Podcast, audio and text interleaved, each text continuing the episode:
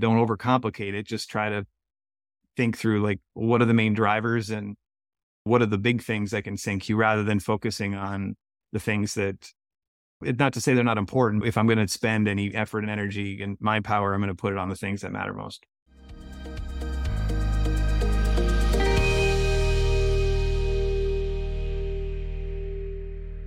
This is your daily real estate syndication show. I'm your host, Whitney Sewell. Our guest today is Lance Pederson. He's a returning guest, but it's been quite some time since he's been on the show. Uh, and, and there's been a number of things change about his business, and you're going to hear about that today. Uh, but he is a, a GP with Resonance Capital Group acquires Class B industrial properties in uh, U.S. heartland.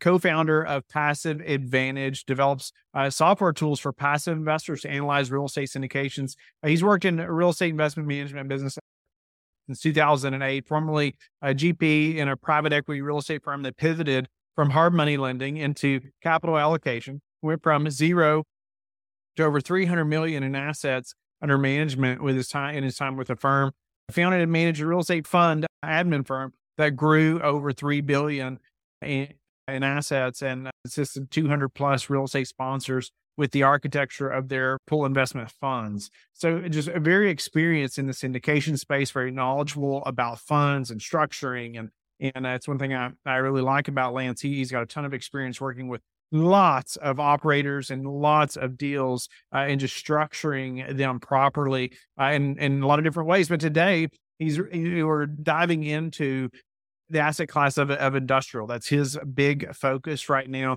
but really helping passive investors or LPs know how to invest in that asset class, right? Some questions and things that Lance is going to bring up that you as a passive investor need to know as you're thinking about this asset class as a passive investment.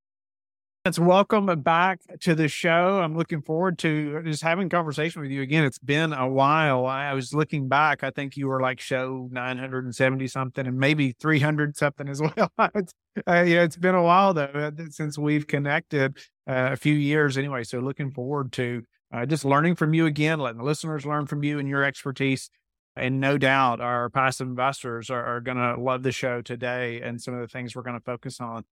But give us a little update. What's happening with Lance now since you were on last a few years ago? You're focused now, and let's dive in. Yeah, thanks for having me, Whitney. Yeah, so since last time we spoke, yeah, I've had some pretty big changes. So I exited my partnerships I was in. We, we had a private equity real estate firm up in Portland, Oregon, and a fund administration company that had an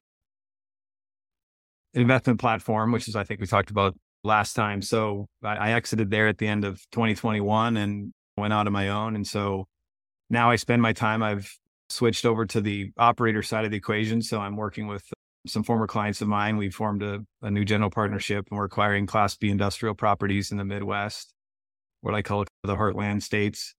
And I've also partnered up with a, a passive investor, Sam Giordano, to work on a, it's more of a software startup um, a marketplace reboot called Passive Advantage. We've got an LP deal analyzer tool that we're uh, converting to an online tool and, and basically helping LPs do that. So, and I still maintain a consulting practice. I work with a lot of GPs, real estate sponsors around the country, consulting with them on fund formation and architecture and structure and how do you compensate your partner GPs and all that, all that good stuff. So bringing all my ex- skills and experience sort of to bear and having a great time. That's awesome. I appreciate the update. I think it's helpful for the listeners to hear different ways you're adding value to others as well. There, tell me before we jump on in, why why Class B industrial? Why that asset class? My my partners I always started acquiring more heavily like in 2020, kind of divesting. They were divesting from some retail stuff. The, the reason I love Class B industrial in particular is just it really the supply and demand imbalance. Somewhere from two to three percent of the supply is depleted annually. It's just tore down. It's higher, better use in urban cores, or was just the whole COVID and supply chain interruptions, the reshoring activity that's taking place.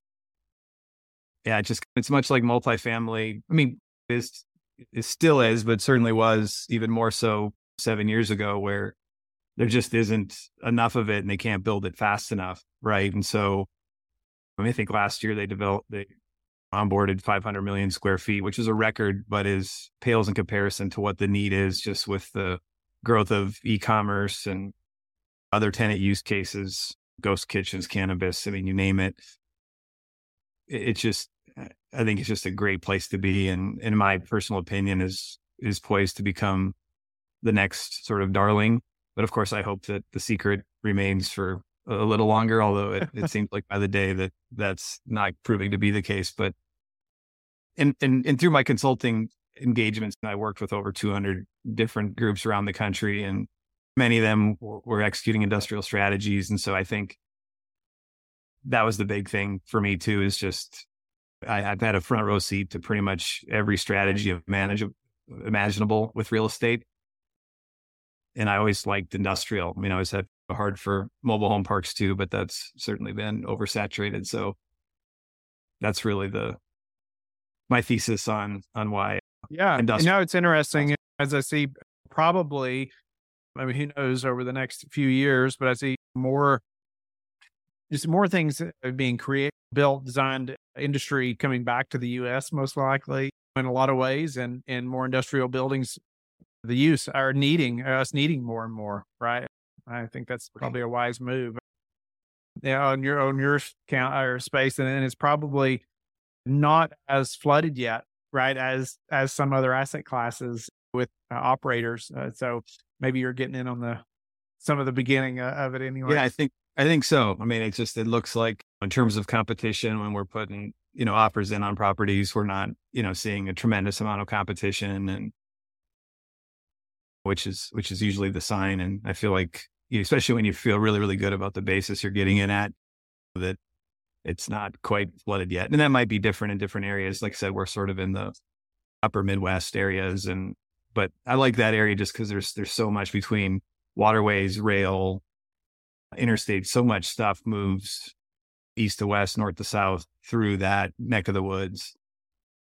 But yeah, just super bullish on, on class B industrial in particular. Well, let's jump into helping our our LPs, our passive investors, analyze the deal a little bit.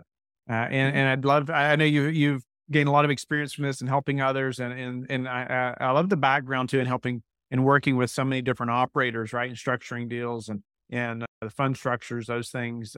But even working through building a tool to help LPs, like I don't know, there's just a lot of knowledge that's going to be gained by fleshing some of that stuff out, right?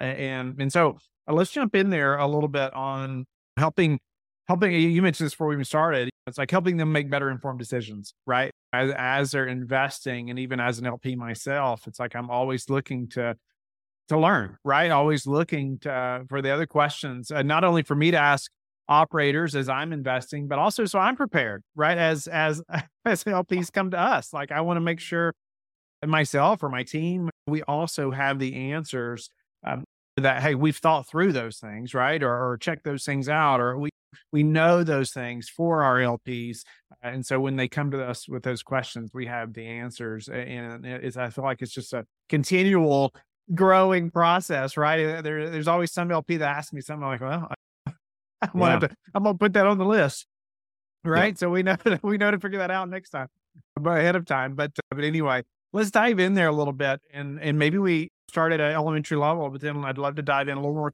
on some complex things that you're helping peas to to learn and to uh, be better and make better informed decisions as we invest.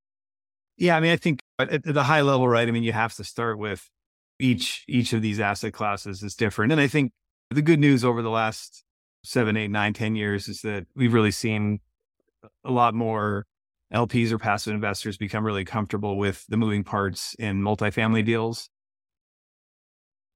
there, I mean, there's there's always more to learn, as you said, but I think just as a, on whole, on the value add strategy in particular, it's it, in the podcast that I had, had done. I did 115 episodes, and nothing not like you did, but it was the real estate risk report, right? And it was.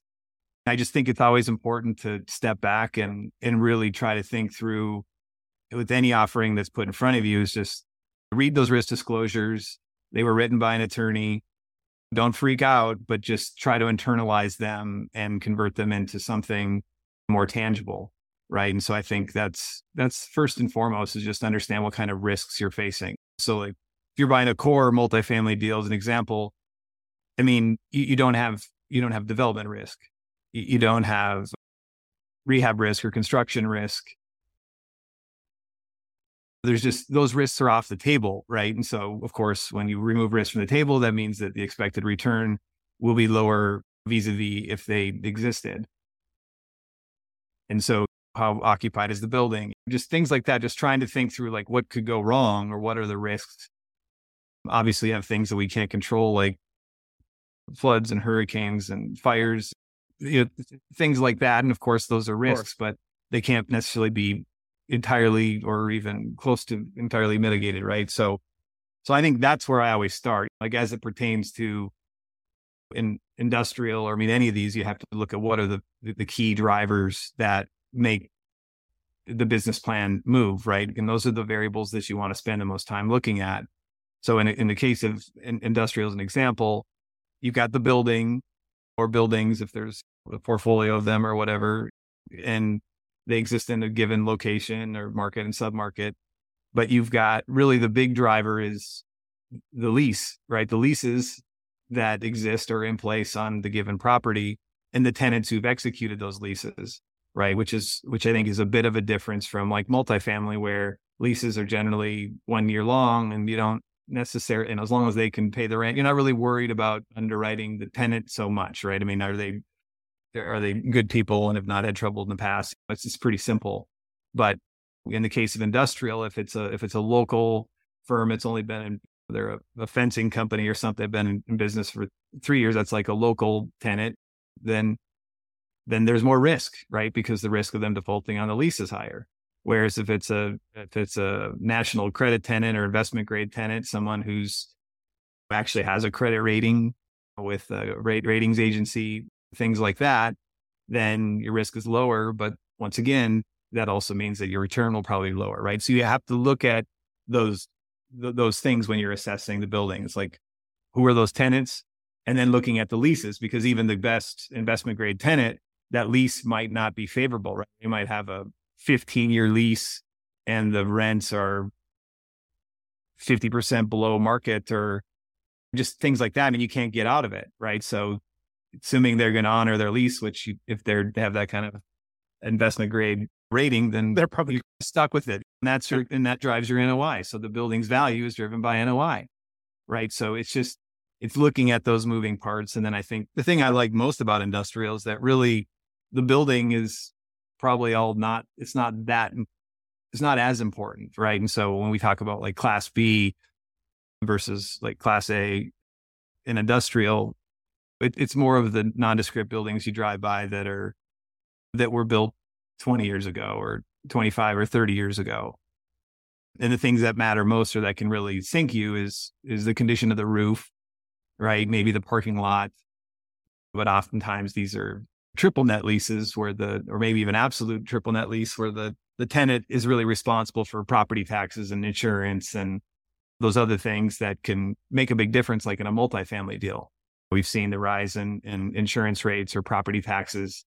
In the case of a triple net lease, that's the risk that your tenant's taking. And once again, to the degree that they are a strong tenant, they can absorb those things. So it's really, those are things we look at more so in, in industrial. But I think you have to do the same exercise with each of them. Don't overcomplicate it. Just try to think through like, what are the main drivers and what are the big things that can sink you rather than focusing on the things that not to say they're not important. If I'm going to spend any effort and energy and mind power, I'm going to put it on the things that matter most. I, I think the more I'm thinking about it as you're talking about it, I, I feel like we all hear the terminology or the wording of risk, knowing your risk and and your risk tolerance and all these things that we almost are complacent about it. Like we hear it so much, it's just like we don't think about it as much. And and why I'm saying that too is that like I feel like a lot of times as an LP, we we don't think about the risk versus reward like you were talking about or the it's like a, a, something in a deal doesn't go exactly as planned and investors are, are like they're upset right and maybe rightfully so but i but i think too oftentimes it was it probably was known that that was a risk probably going to happen, but they didn't really internalize in the beginning that that's pretty likely that's going to happen. Does that make sense? No, though it makes it makes perfect sense. I think that's where when it comes down to then the terms that are extended to the LPs, that's what you have to keep in mind is to say, because once again, if you don't if you don't assess the risks that that are there, that are that could be there, that could be actualized first, then you'd have no way of then backing into and giving them weighting right on the return. So if if I'm telling you that I can get you into one of our industrial deals and it's projected at 11 or 12% cash on cash return with a a, a 3x equity multiple and an IRR that equates to high 20s or whatever, right? I mean, you, you if you've done the risk analysis, then you can start to back down and say, well, if any of these risks are actualized, then I can appreciate that that that risk premium that that if things pretty much went as planned, th- that's what I was being compensated for was for taking said risk. Now, if those things actualize, then that means that might end up only getting an eight percent or maybe maybe less, right? Like who who knows what you could get? But I mean, that's why we have you've got we got the risk free treasury rate as sort of our what's the, the, the thing that's closest to a guarantee and then you build up from there. I mean, in us as operators, we do the same thing. We look at the cost of debt and then we say, can we get in at some amount of basis points or percent, two percent above whatever our interest rate is, and and up and, and execute our plan and get it to a yield that's something higher than that, right? And and that's how we assess the deal, like as the active deal makers, right? But then when it translates to the LP, that's what you have to be thinking about is that how do I protect my downside risk? Should this operator not be able to execute as planned, or should the risks actualize that maybe they couldn't completely mitigate? But like, I think that's the right process for thinking about it is like when you see that return. And conversely, LPs, I think, need to do the the opposite is that when something's coming to them with what they think looks low because everyone got really used to that right. multifamily boom and whatever, they, they need to look at it and say, okay, well, what are those risks? And and maybe maybe that's still a good investment on a risk adjusted basis. Yeah, and I, I do. I agree with you completely as far as this what you call the multifamily boom, right? And it really has set this like ex- expectation that I, that leads a lot of LPs to be disappointed with a projected return now, right? Or, or but I feel like too, I, I think it's it's a lot of operators now are maybe I'm, I've learned to be more realistic in some yeah. in some regards of setting those expectations. I know even us, we early on we thought we were being transparent and communicating everything with investors, and as we've learned, right, in more and more deals and more and more discussions with investors, like we're trying to be just like over the top, more even more transparent, more like setting accurate expectations, right? Like where we thought we did before, and it's like we've learned, okay, we need to still need to do a better job at this, right? And ensuring LPs understand what could happen or what might happen or uh, just what to expect, right? Uh, that it may not always be like it was three years ago or five years ago. Yeah, that's so, right. So exactly right. It's all about setting expectations. That's right. Lean into the industrial piece maybe a little bit for our LPs and and just the questions that they should be asking the operator that maybe that they wouldn't know to ask, right? And I I could see investors, even the, the uh, multifamily investors say that's been in multifamily a long time you now, thinking about industrial as maybe the ne- next asset class, but maybe not knowing exactly some things that they should know about industrial, right? Or they should be asking the operator. What are some of those things? Yeah, I mean, I think you know one of the big ones is just how do you go about leasing the property up? Like, okay, great. So you've got your weighted average lease term at acquisition, which means what's how long are these leases left on the books? If if it comes back and says 24 months, then it's like, well, well, how do you how are you going to go about backfilling those tenants should those existing tenants not renew? So I think it and it's it'd be similar to how retail operates, right? Like that's a big driver.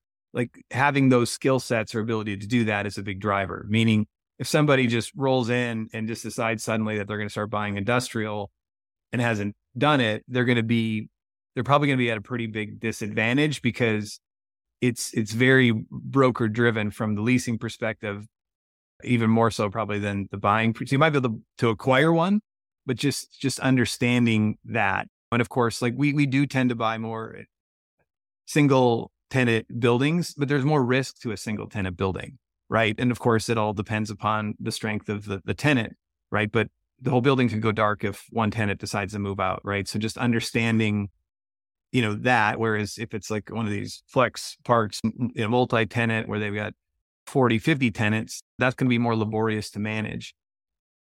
But finding a, a large building that was two or three or four tenants, right, might be able to diversify it more. So just really getting comfortable that the operators understand that aspect of it and don't get as hung up on the property management or whatever. I mean, because it's let, us face it, you got three, two, three tenants in a building. I mean, they're they're all sending you a check every month. Like the property management piece isn't isn't nearly as challenging or difficult as it would be in multifamily, where I personally, who's the property manager, multifamily is looming large in my mind. And I think we're many people are seeing that it makes a big, it can make a big difference for sure.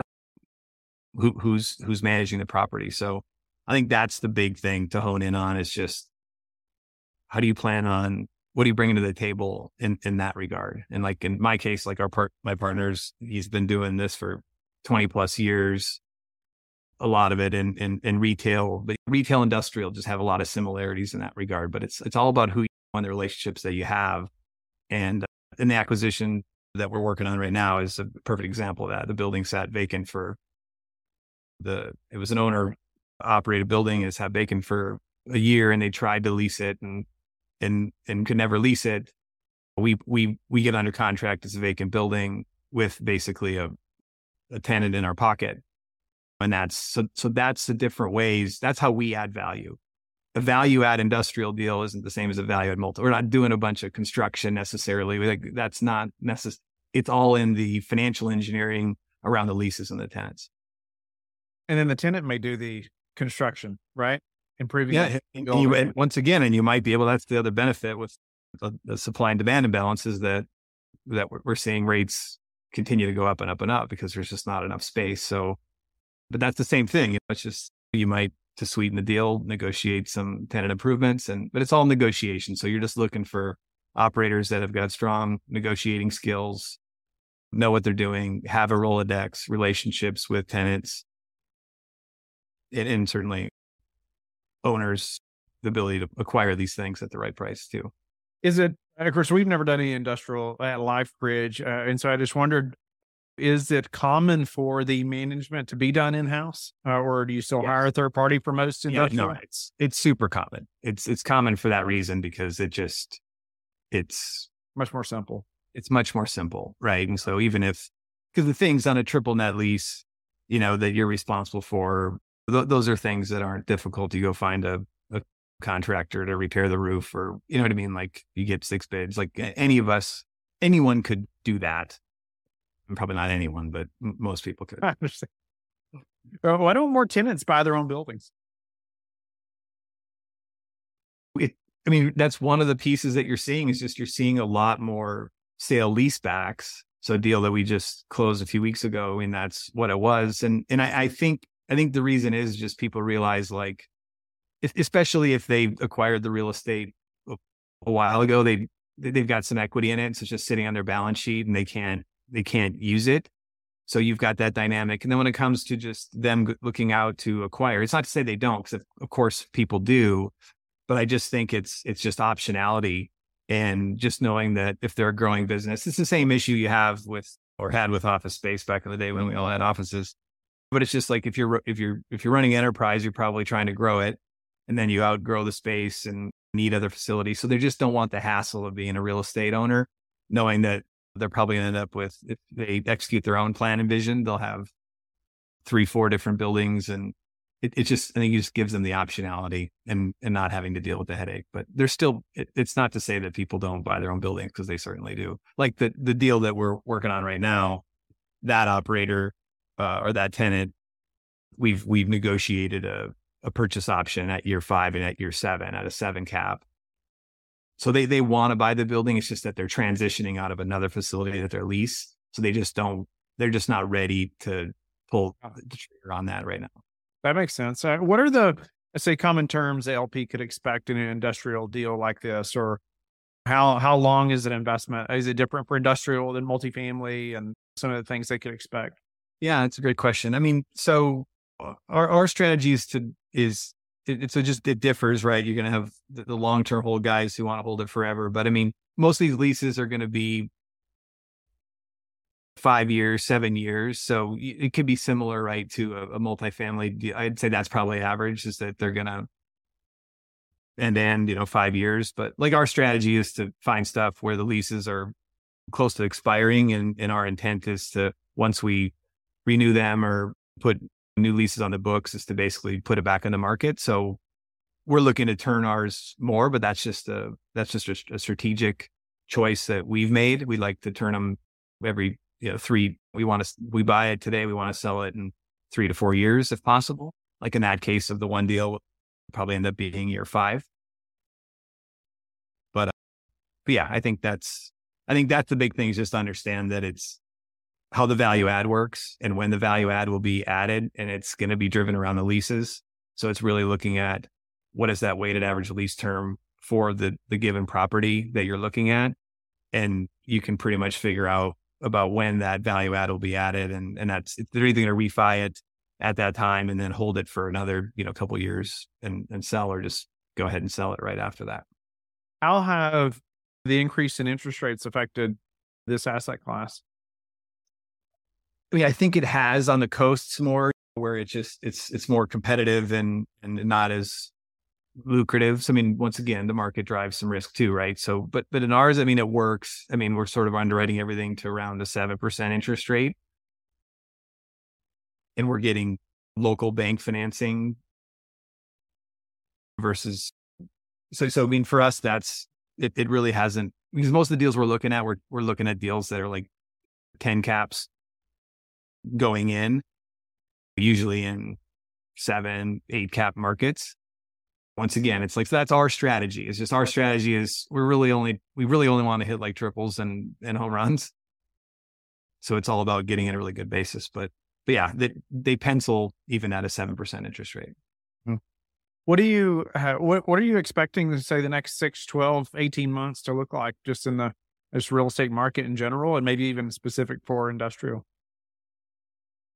Yeah, I mean, I'm I'm as interested as the next guy on the market in general particularly just with multifamily, just what's going to happen here with with the shakeout. And I just think that how all this this this debt ends up, how that shakes out is going to it, it, it's going to dramatically alter it, how this thing works, right?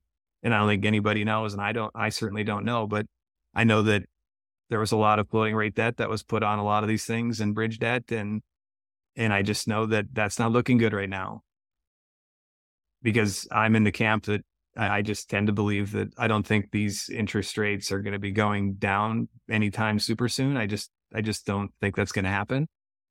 Maybe a little bit, but not enough to rescue those guys, right? right? And so and and I think you see that across the board. I mean anybody who was of the the the overly exuberant sort of phase and and and bought wrong or at the top with any kind of debt could be in trouble. So you're going to see some amount of distress strictly because of how certain deals were capitalized. But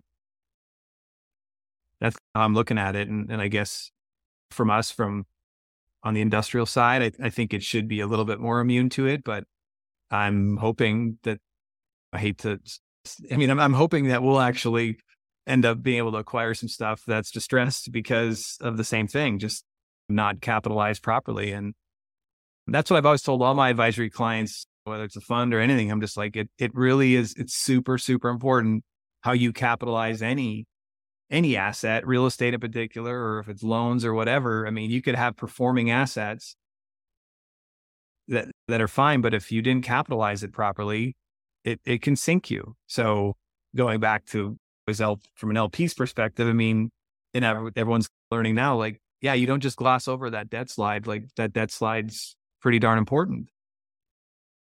And just understanding who's who's the lender, what are those terms, and the fine print. I mean, I don't know how many people I've heard from that like somehow, some way didn't even realize that that there was no cap on their floating rate debt. Like to me, that's just, it seems crazy. Like I just don't understand that. But I think that's just what happens is people, they get moving so fast. And, and I, and I do think too, just from LPs to fully understand, right? Like when, when operators, no matter what asset class you're in and you tie up a deal and you go through all this due diligence and you might get a term sheet at some point from lenders, right? But it is one of the last things to be finalized, right? Because the appraisal's got to come in and the, the building report, inspection, all that stuff sort of lags. And when you're when you're being marketed a deal, a lot of that stuff is still sort of in flight because right. just the, the timing is so tight on a syndicated deal right and so there is some wobble there and and there is a chance that things can be overlooked so just everyone has to keep that in mind that so checklists are important and things like that, just to make sure you haven't overlooked anything.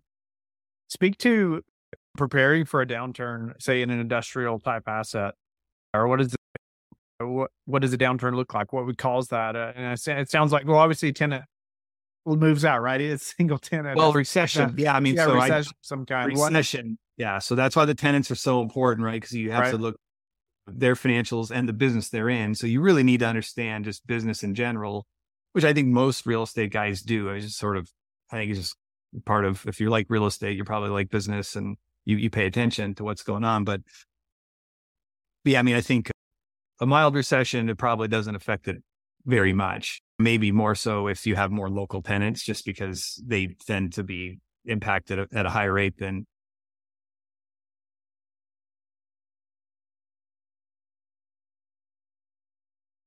through it where just where people are I mean the good news with industrial just in particular is that and this is what made it great through COVID too is that like these people can't work from home.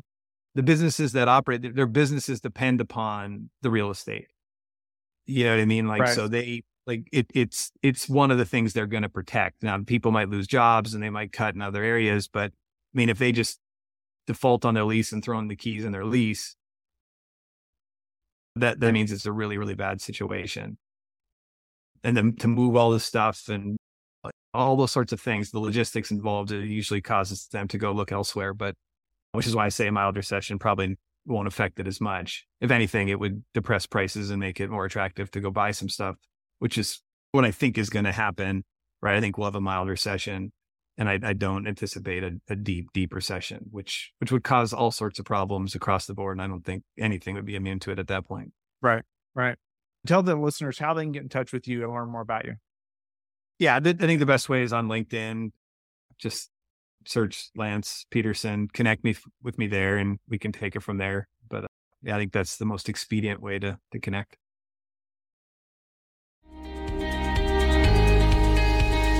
Thank you for being with us again today. I hope that you have learned a lot from the show. Don't forget to like and subscribe.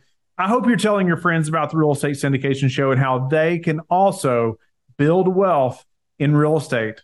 You can also go to lifebridgecapital.com and start investing today.